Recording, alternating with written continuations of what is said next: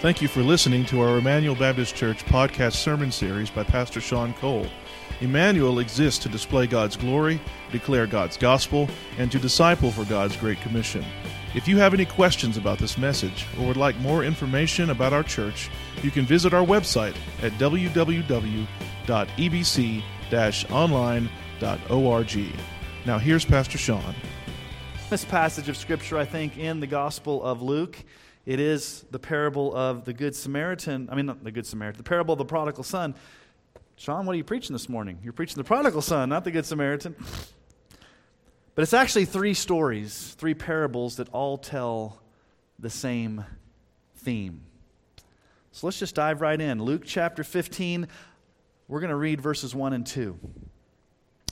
Now the tax collectors and sinners were all drawing near to him and the Pharisees and the scribes grumbled, saying, This man receives sinners and eats with them. Now, this is the setup to before Jesus tells these three parables, and it's important for us to know why. Why does Jesus tell these three parables? If you notice verse 1, the tax collectors and the sinners were drawing near to Jesus. It's very important to understand from the very beginning that Jesus attracted sinners. Those that are broken, those that are hopeless, were drawn to Jesus. Jesus took time to receive those that were sinners. And the Pharisees and the scribes are grumbling. Verse 2 This man receives sinners and eats with them. Jesus receives sinners, he doesn't turn them away. People with issues, people with sin, people with problems, he receives them. And it's interesting that word in the original language, receives, means that Jesus welcomes them gladly. He receives them gladly. He, he accepts them as friends.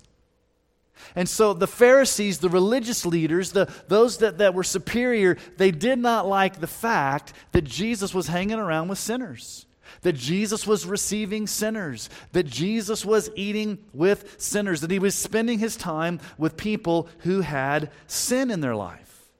And so, this is the setup for Jesus to tell these three parables that all really have the main point. What's the main point of the lost sheep, the lost coin, and the lost son? Here's the point God loves to receive sinners who genuinely repent. God loves to receive sinners who genuinely repent. So, for this morning, I want to ask three questions of this passage of Scripture. Three basic questions, but this passage of Scripture answers it so profoundly. What are these three questions that we're going to look at this morning? I'll tell you where we're going. First question is what does it mean to be a sinner? Second question is what does it mean to be a repenter? What does it mean to repent? And third question is how does God respond to sinners who do, in fact, repent? Now, these three parables are all related, and they tell the same story. Something is lost, something is found, and then there's a party. There's a celebration. Something's lost, something's found, then there's a huge celebration. So, what I want us to do, I know it's, it's a long chapter, but I think we need to read all three of these parables as one unit. Sometimes we read the prodigal son as a standalone, but really Jesus tells these three as a unit of thought. It's really three parables wrapped up into one. So, let's read all of these together about something being lost, something being found, and then a, a huge celebration. Verse 3 So he told them this parable. What man of you, having a hundred sheep, if he's lost one of them, does not leave the 99 in the open country and go after the one that is lost until he finds it? And when he has found it, he lays it on his shoulders, rejoicing. And when he comes home, he calls together his friends and neighbors, saying to them, Rejoice with me, for I have found my sheep that was lost. Just so I tell you, there will be more joy in heaven over one sinner who repents than over 99 righteous persons who need no repentance. Or what woman, having ten silver coins, if she loses one coin, does not light a lamp and sweep the house and seek diligently until she finds it. And when she's found it, she calls together her friends and neighbors, saying, Rejoice with me, for I found the coin that I lost. Just so, I tell you, there's joy before the angels of God over one sinner who repents. Okay, so we've got the lost sheep, the lost coin, now we've got the lost son. And he said, There was a man who had two sons. And the younger of them said to his father, Father, give me the share of property that's coming to me. And he divided his property between them. And not many days later, the younger son gathered all he had and took a journey into a far country. And there he squandered his property in reckless living. And when he had spent everything, a severe famine arose in that country, and he began to be in need. So he went and hired himself out to one of the citizens of that country, who sent him into the fields to feed pigs. And he was longing to be fed with the pods that the pigs ate, and no one gave him anything. But when he came to himself, he said, How many of my father's hired servants have more than enough bread? But I perish here with hunger. I will arise and go to my father I will say to him, Father, I've sinned against heaven and before you. I'm no longer worthy to be called your son. Treat me as one of your hired servants. And he arose and came to his father. But while he was still a long way off, his father saw him and felt compassion and ran and embraced him and kissed him. And the son said to him, Father, I've sinned against heaven and before you. I'm no longer worthy to be called your son. But the father said to his servants, Bring quickly the best robe and put it on him, and put a ring on his hand and shoes on his feet, and bring the fattened calf and kill it, and let us eat and celebrate. For this my son was dead and is alive again. He was lost and is found.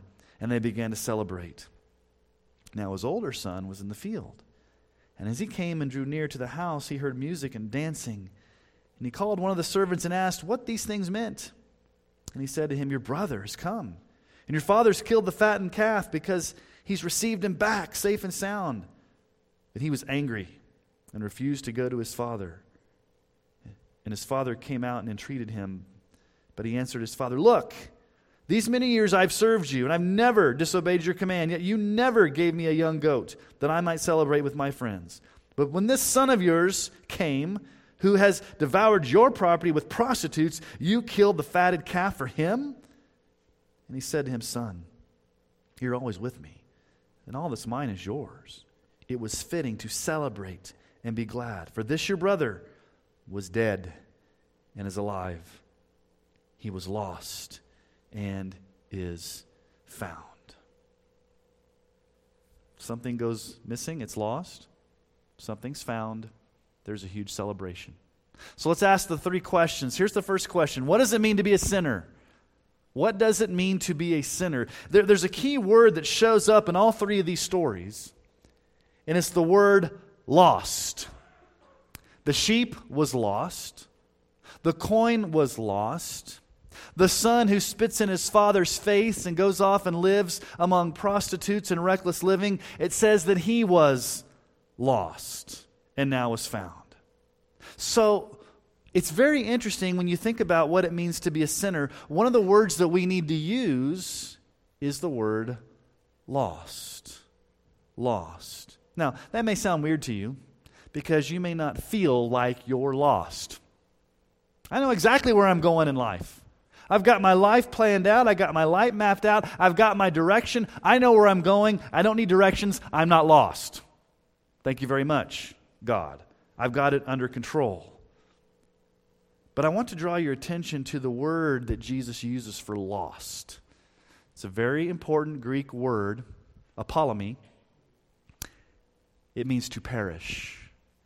It means to spend eternity in hell. It means to be under God's wrath and judgment. Jesus specifically uses the word lost in all three of these parables. He uses that specific Greek word to show the gravity of what it means to be separated from God. So when we speak about a non a saved person being lost, it doesn't mean they just kind of lost their way spiritually. It really means that they are under God's judgment. So every person is born lost, which means we are guilty before a holy God.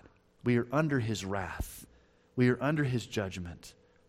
John 3 17 through 19. For God did not send his Son into the world to condemn the world, but in order that the world might be saved through him. Whoever believes in him is not condemned, but whoever does not believe is condemned already, because he's not believed in the name of the only Son of God. And this is the judgment that light has come into the world, and people love the darkness rather than the light, because their works were evil. If you don't believe in Jesus, you're already condemned, you're already guilty. John 3 36 Whoever believes in the Son has eternal life. Whoever does not obey the Son shall not see life, but the wrath of God remains on him. God's wrath remains on you. So being lost means to be under God's wrath, to be guilty, to spend eternity in hell. But there's another interesting statement used in here of the Son. Look at verse 24. The Father says, for this my son was dead and is alive again. And then again in verse 32, it was fitting to celebrate and be glad, for this your brother was dead and is alive. Now let's ask the question anywhere in the story did the son die? No. So it's not talking about physical death here.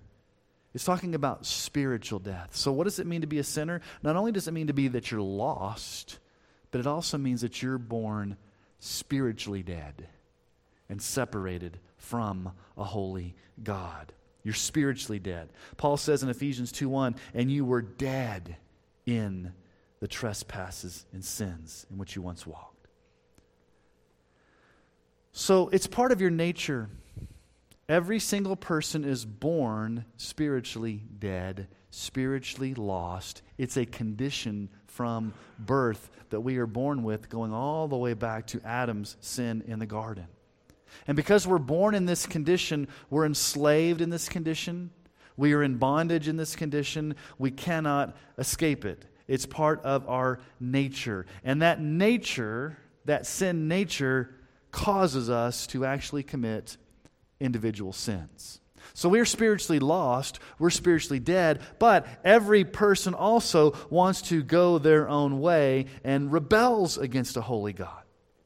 It's not only a condition of being lost, being spiritually dead, but that condition causes your heart to want to go its own way, to say, I want to go my own way, and I'm going to rebel against God. And that's exactly what the son does in the story. He's asking for the inheritance before the father's dead. That's the ultimate in disrespect to the father. It's basically saying to the dad, I want you dead so that I can receive my inheritance. And surprisingly, the father gives him the inheritance.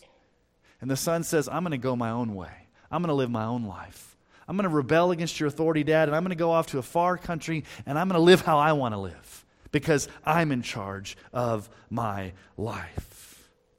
He spits in his dad's face. He says, I don't want any accountability. I'm going to rebel. So sin is rebelling against the authority of God and His Word.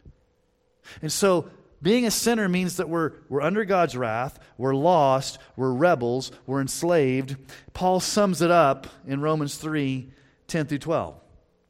As it is written, none is righteous, no, not one. No one understands, no one seeks for God. All have turned aside. Together they become worthless. No one does good, not even one. That's the condition of every single person without Jesus. And what's the payout at the end of your life? If you continue in this sin, what's the payment that you get at the end of your life? In other words, what's the wage that's due to you because of a life of sin? Well, Paul says in Romans 6:23, the wages of sin is death, but the free gift of God is eternal life in Christ Jesus our Lord. Now think about the son here. Look at the end. Look at verse 16. He's longing to be fed with the pods that the pigs ate, and no one gave him anything. He squandered everything. Think about this young man. He's fatherless, he's homeless, he's penniless, and he's friendless. He has no dad, he has no home, he has no money. And once his money ran out, all of his wild friends abandoned him. He's all alone, without hope. That's really a picture of hell when you think about it. You're all alone, you have no friends, you're totally destitute, you're spiritually bankrupt, you are hopeless, helpless, and hell bound. It's a picture there. Now, some of you at this point may be thinking to yourself, I'm sure glad Pastor Sean's not talking about me because I'm not the prodigal son. I didn't spit in my dad's face. I don't go hang out with prostitutes. Well, I'm glad. I don't, um, I'm not an axe murderer. I, I haven't done all these weird rebellious things. I, I'm a good, upright, decent, moral citizen. I'm righteous. I'm moral. I'm a churchgoer. I'm definitely not the prodigal son. That's not me. Those are those wild and crazy sinners, but that's not me. Okay, there's two sons in this story. The other son was just as much of a sinner as the younger son. You know, sin is not just outrageous, flagrant, prostitute living wackiness. You can also sin with an attitude of religious superiority and moralism and legalism. What does the older brother do when he finds out that the dad's throwing a party for the younger son? He gets in his dad's face and chews him out. What are you doing, dad? This, this son of yours comes back from prostitutes and you're throwing a party? He doesn't deserve a party. I've been the good kid. I, have kept my nose clean, and you've never thrown a party for me. I'm, I'm, I'm the good one. Why don't you do that for me? He's, he's touting his resume in front of the father. And here's the sad thing about this story. Oftentimes, we focus so much on the prodigal son and his flagrant sin that we fail to see that the older son has just as much sin as the younger son. Whether it's flagrant living with prostitutes, outrageous sin, or it's religious superiority and moralism, both of those are sins in God's eyes. Both of those deserve God's wrath. We don't often think about that. Someone who's lost, someone who's spiritually dead, someone who rebels against God can be very, very moral and very, very churchy and very, very religious and still not be saved. Sin's a matter of the heart in addition to actions that we commit. And ultimately, who are we sinning against? Do you notice what the young man says? I've sinned against heaven and you, Father. Sin is ultimately sinning against God as our sovereign. In all three stories, you have an owner or a master. In the story of the sheep, who owned the sheep? The shepherd. In the story of the coin, who owned the coin? The woman. In the story of the two sons, who gave birth? Their mom, but ultimately their dad was the one who was sovereign over them. And so, in all three stories, God is represented as having authority and ownership because He's our Creator. Now, if this is all we talked about in the story, it would be pretty sad this morning. But the point is, is that what does it mean to be a sinner? It means to be lost, to be under God's wrath, to be a rebel, to be deserving of hell, to perish. Okay, let's ask the second question What is genuine repentance. Because if, if lost is a key word in these three parables, repentance is another key word. Because what happens in, at the end of the parable of the shepherd and the sheep, the parable of the lost coin, you see there at the end of verse 7 there will be more joy in heaven over one sinner who repents than over 99 righteous per- persons who need no repentance. You see it again in verse 10. Just so I tell you, there's joy before the angels over, uh, of God over one sinner who repents. What does it mean to repent? Does it merely mean to feel sorry for your sins? Does it mean to feel bad that you got caught? What's repentance? Here's the best way I can describe repentance it's a grace of God in your life where he makes you acutely aware of your sin. He confronts you with your rebellion, with your sin, with your depravity. God changes your mind, changes your heart to see who He is and who you are, and you have a mind change about everything. And that leads to sorrow, that leads to sadness, and that leads to turning from that sin and turning toward Jesus in faith. And you see it illustrated in this young man. Look at verse 17. After he wasted everything, after he squandered everything in reckless living, after he was at, he was at the lowest of low, he was at the bottom of the bottom, he was hopeless, he was helpless, he was fatherless. Look at verse 17. When he came to himself. Some translations say when he came to his senses. He had a change of mind, didn't he? He sat down, he's like, I, I'm aware of what I've done now.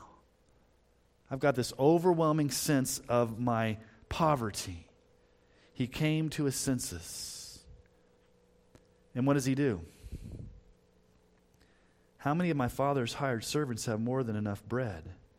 But I perish here with hunger. That word perish is the same word for lost. It's that Greek word apollumi. I'm lost here. I'm spiritually lost. Like I'm, I'm literally lost here because I don't have any food, but metaphorically, I am spiritually lost. Verse 18 I will arise and I'll go to my father and I'll say to him, Father, I've sinned against heaven and against you. I'm no longer worthy to be called your son. Treat me as one of your hired servants. Notice how he left everything in that country. He didn't come back to his dad with two girls on his arms saying, Dad, look what I brought home. It wasn't half hearted, it was remorseful, it was sad, it wasn't some type of moral reform. He came back and he acknowledges his sin. And he confesses his sin. And he knows he sinned against the God the Father and against his earthly father. In other words, he understands that he was spiritually dead, he was lost, he was rebellious, he was hopeless, and then he's willing to accept whatever the consequences are. Notice what he says there in verse 19 I'm no longer worthy to be called your son. Treat me as one of your servants. Here's the, here's the reality of what would have happened back in that culture. That son pretty much said to his dad, You're dead to me. And the dad had every right, possibly, to kill the son if he wanted to. But the best thing that probably could have happened to the son is he could come back into the household as a slave, as a servant. And the son knows that. It's like, I can't come back. I, I definitely can't go back and be his son. I, I, burned that bridge. I can't be a son. The best thing I can do is go back and make things right with dad and say, Dad, I'm sorry. I ask your forgiveness. At least let me be a servant in your house because I know I deserve that. I'm not asking for a party. I'm not asking for anything. I'm not asking for money. I just, I, I know I'm sinned and I'm going to come back and all I'm going to say is, is, Father, just please treat me, treat me as a servant. And he goes back and he makes the decisive decision to leave and go home. So let me tell you what repentance is not. Because there's a lot of confusion over what is repentance. Maybe it's helpful to tell you what it's not. Repentance is not a sense of shame for disappointing a family member. Repentance is not fear of getting caught or fear of having to go through the punishment. Repentance is not going to a priest and doing a few Hail Marys to somehow find, find absolution from another human being. Repentance is not a yearly attempt at self reform like a New Year's resolution. It's not just feeling sorry for your sins. What is repentance? Think of it this way in three different aspects it's a sovereign work of grace in your heart where God changes your mind, God changes your heart, and God changes your will. Your mind's been changed, your heart's been changed, and your will's been changed so that you actually do repent. You turn from your sin and you turn toward Christ. And it's a work of the Holy Spirit in you.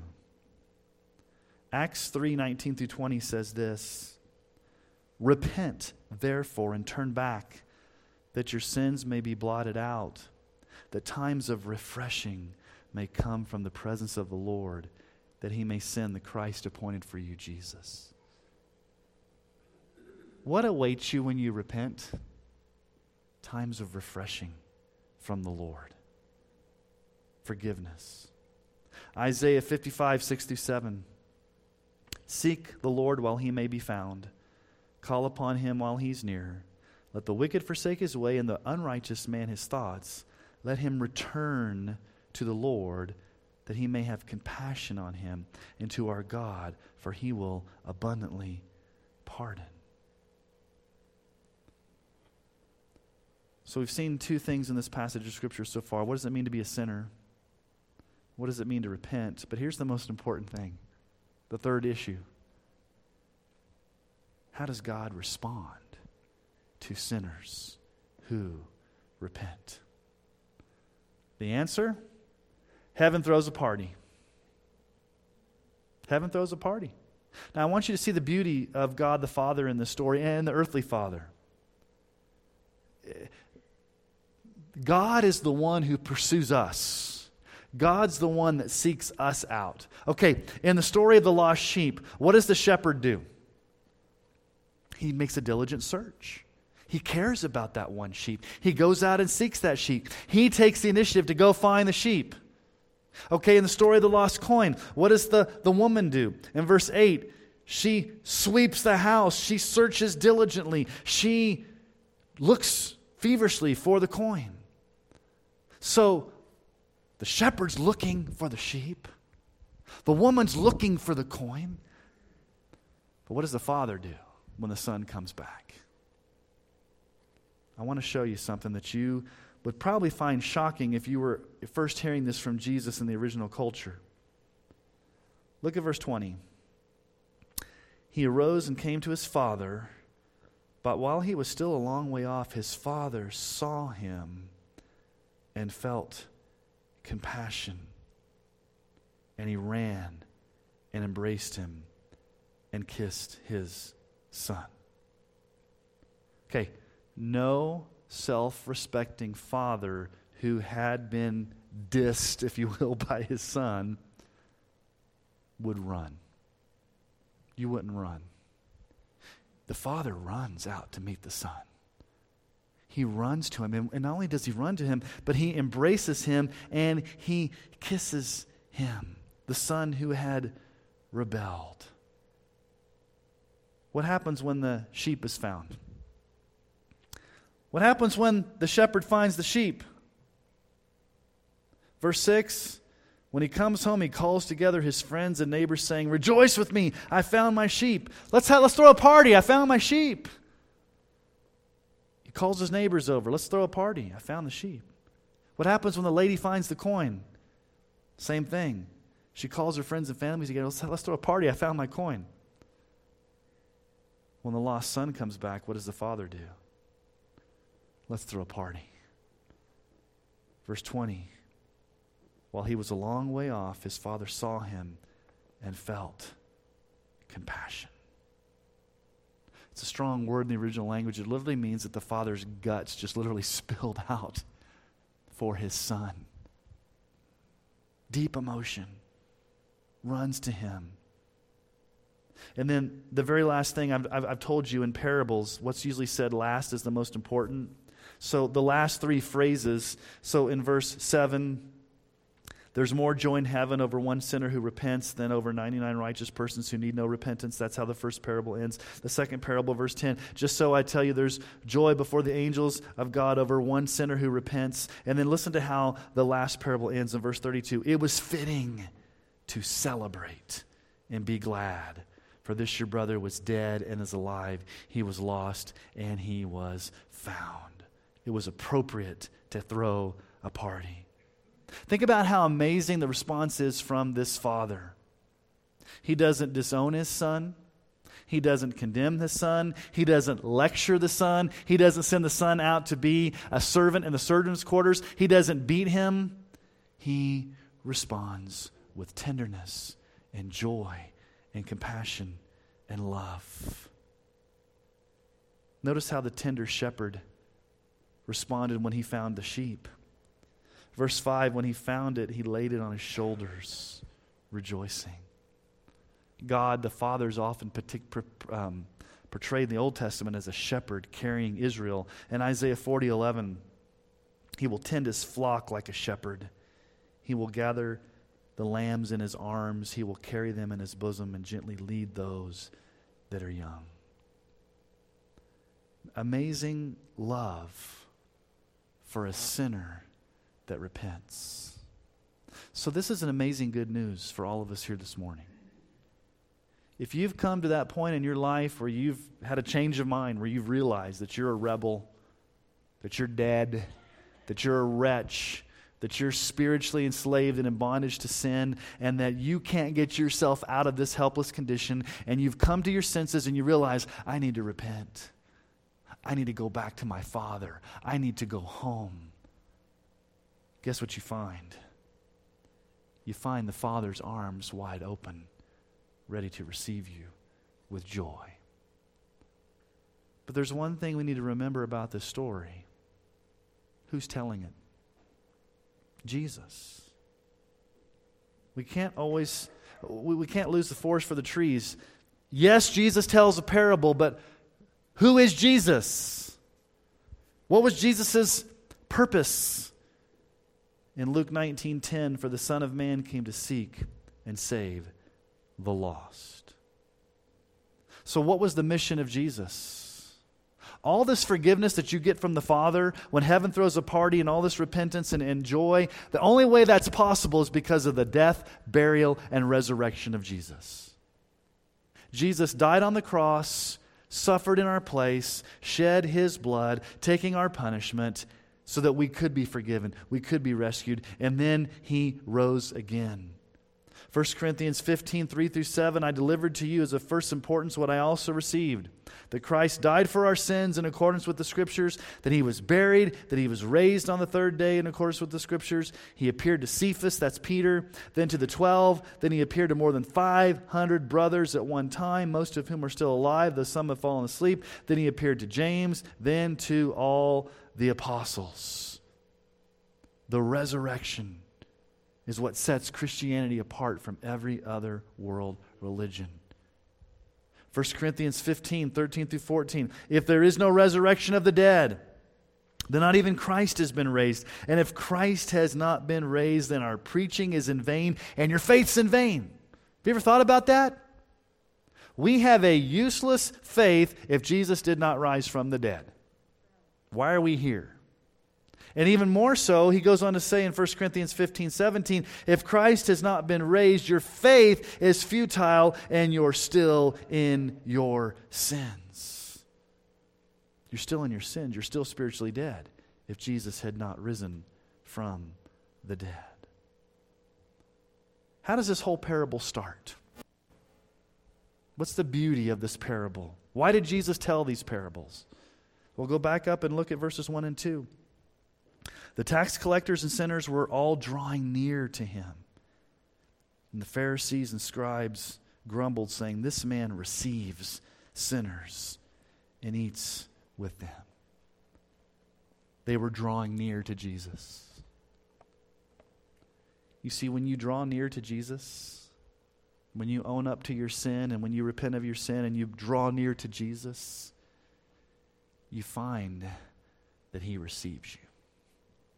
He welcomes you. He loves you. He accepts you. Heaven throws a party when you come to Jesus. So there may be some of you here today that need to acknowledge that you are, in fact, a sinner. You stand guilty before a holy God. You're dead in your sins. You've gone your own way. You're rebellious. And you've got to just come to that point through the power of the Holy Spirit, bringing conviction to your life that I am a desperate sinner in need of salvation. And then you've got to repent. You've got to turn from that sin. You've got to be sorry for that sin. You've got to, to trust in Christ alone for your salvation. You've got to, to believe in Jesus and place all of your faith in Him and, and give up trying and trusting in yourself and all these things that you're doing and give your life to Christ. And what you will find is when you understand that you're a sinner and you repent of that sin, Jesus receives you. When you draw near to Jesus, He receives you. And so Jesus stands ready, willing, and able.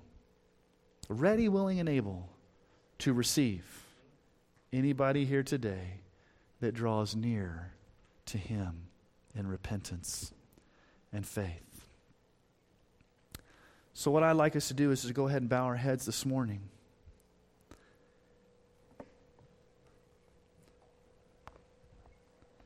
And only you know if you're truly a sinner that's lost. And only you know if you've actually repented.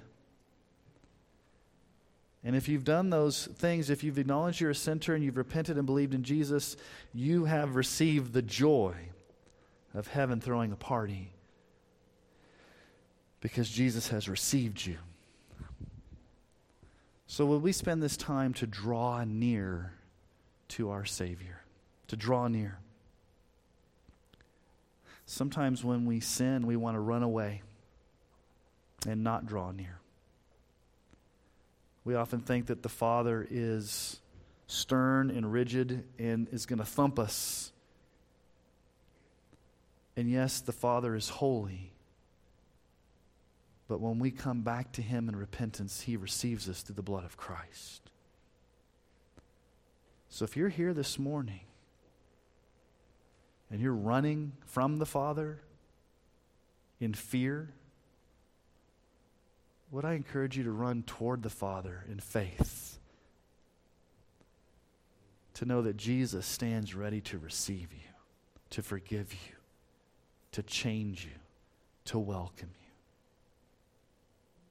Would you spend just a few moments in prayer going before Jesus this morning? He sang earlier, Our sins are many, but your mercy's more. Help us to remember that. Our sins may be many, but your mercy's more. We are grave sinners, but you're a wonderful Savior. And we want to run to you in faith. And we know that you receive us with arms open wide, with love and compassion, with forgiveness. And I can't even begin to conceive what it really means that heaven throws a party when one sinner repents. My prayer, Lord, this morning is that heaven would be having a major celebration because there are those in this room who have repented and come to faith in Christ. We need you, Lord Jesus. We love you. You are our great shepherd. Thank you that you found us when we were lost. You made us alive when we were dead. And we await the final wedding supper of the Lamb in heaven, which will be the ultimate celebration of joy. We look forward to that day, Jesus. Until then, help us to be ongoing repenters. Help us to always be repenting of our sin. And thank you for the grace to show us our need for you day by day, minute by minute, second by second.